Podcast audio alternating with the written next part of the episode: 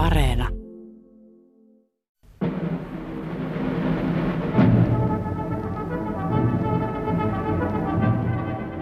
Sulje silmät ja sukella kapteeni Nemon kyydissä vedenalaiselle maailmanympärysmatkalle.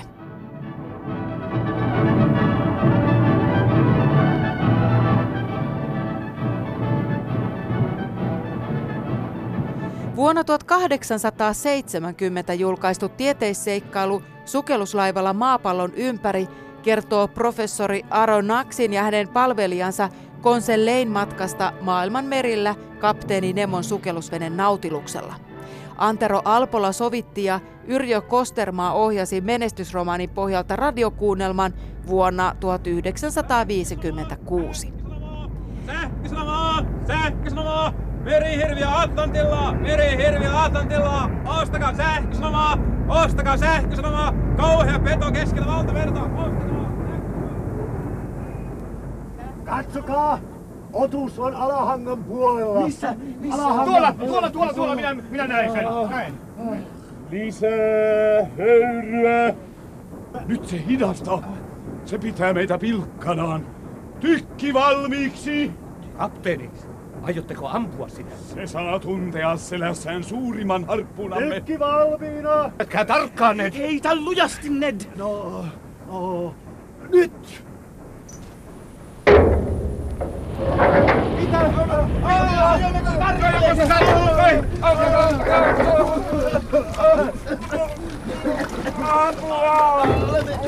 Olemme, olemme vedessä, herra professori! Kyllä minä sen huomaan itsekin. Missä me makaamme? Meidän altamme nousee jotakin. Tämä on se valas, jota minä koitin ahdistaa harppuunallani. Kuulkaa, me makaamme valaan selässä. Niin makaamme. Mutta eipä ihme, ettei harppuunani tähän ole uponnut. Eipä todellakaan.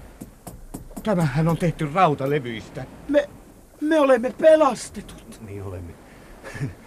Mutta vain niin kauan kuin, kuin tämä alus liikkuu vaakasuorassa, eikä suvaitse sukeltaa.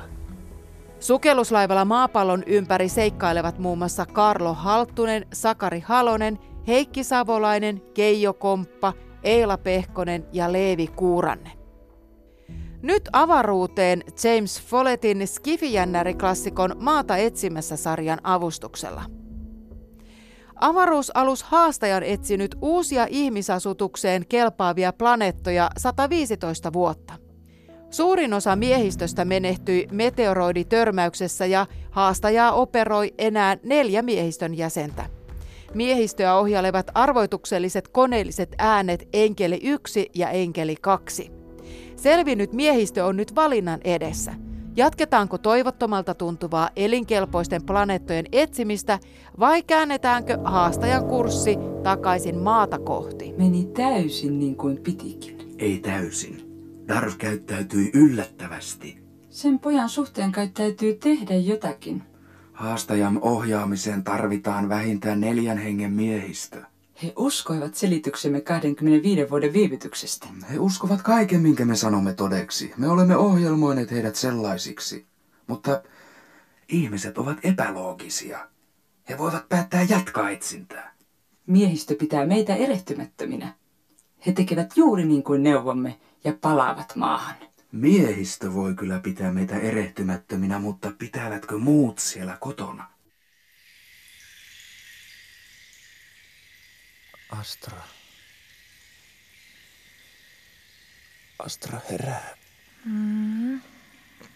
Kuule, pane jo vaatetta päällesi. Mm. Xenonvalot voivat käräyttää ihosi. Mm. Miksi noiden valojen täytyy olla noin voimakkaat? Ne haihduttavat vettä.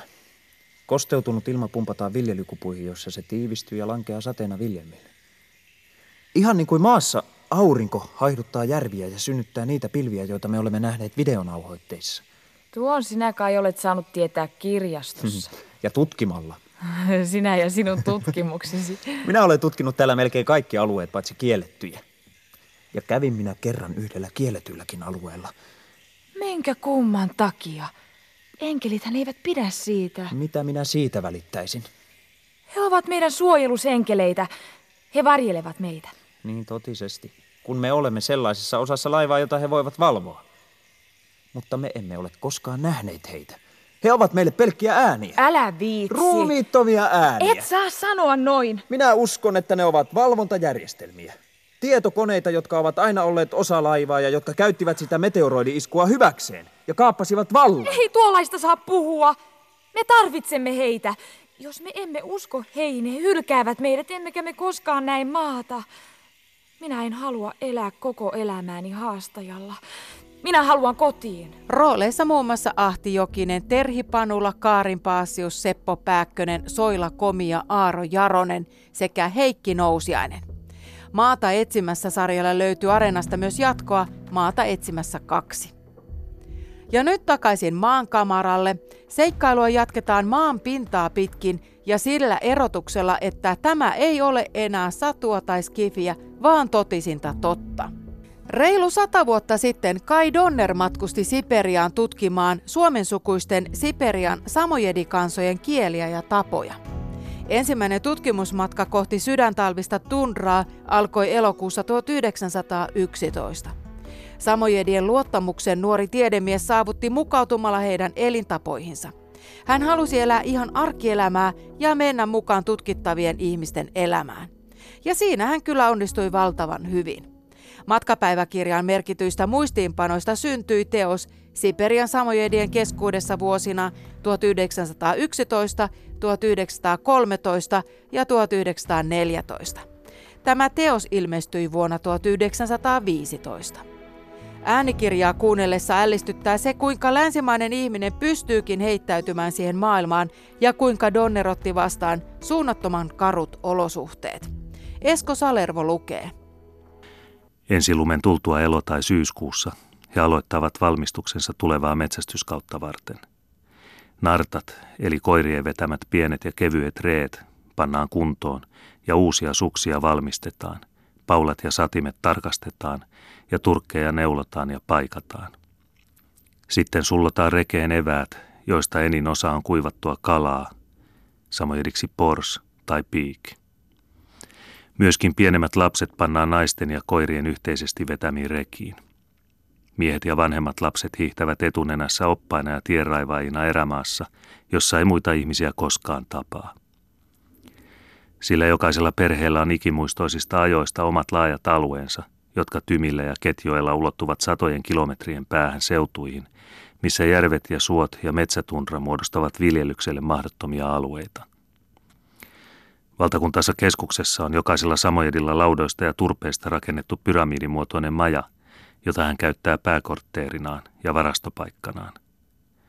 Sieltä käsin kulkevat hänen tiensä ja polkunsa eri tahoille, ja lepohetkinä sekä yön tullen hän kaivaa itselleen kuopan lumeen, jonne sytyttää pienen tulen lämmittääkseen itseään ja keittääkseen vaatimattoman ateriansa. Tuollaiselle aikaisemmin sovitulle paikalle kokoontuvat illan lähestyessä kaikki perheenjäsenet. Miehet ovat päivän kuluessa kokeneet loukkunsa ja metsästäneet suurempia otuksia. Lapset sekä naiset ovat enimmäkseen jousella ja puisella nuolella ampuneet oravia, joiden liha on heidän tärkeimpänä talviravintonaan.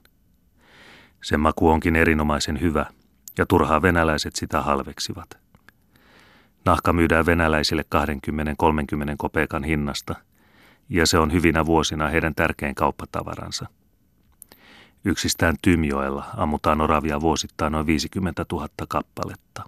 Esko Salervo lukee Kai Donnerin kirjaa Siperian samojedien keskuudessa. Hyviä seikkailuhetkiä Areenan parissa nyt kuulemiin. Kuuntelijaklubi.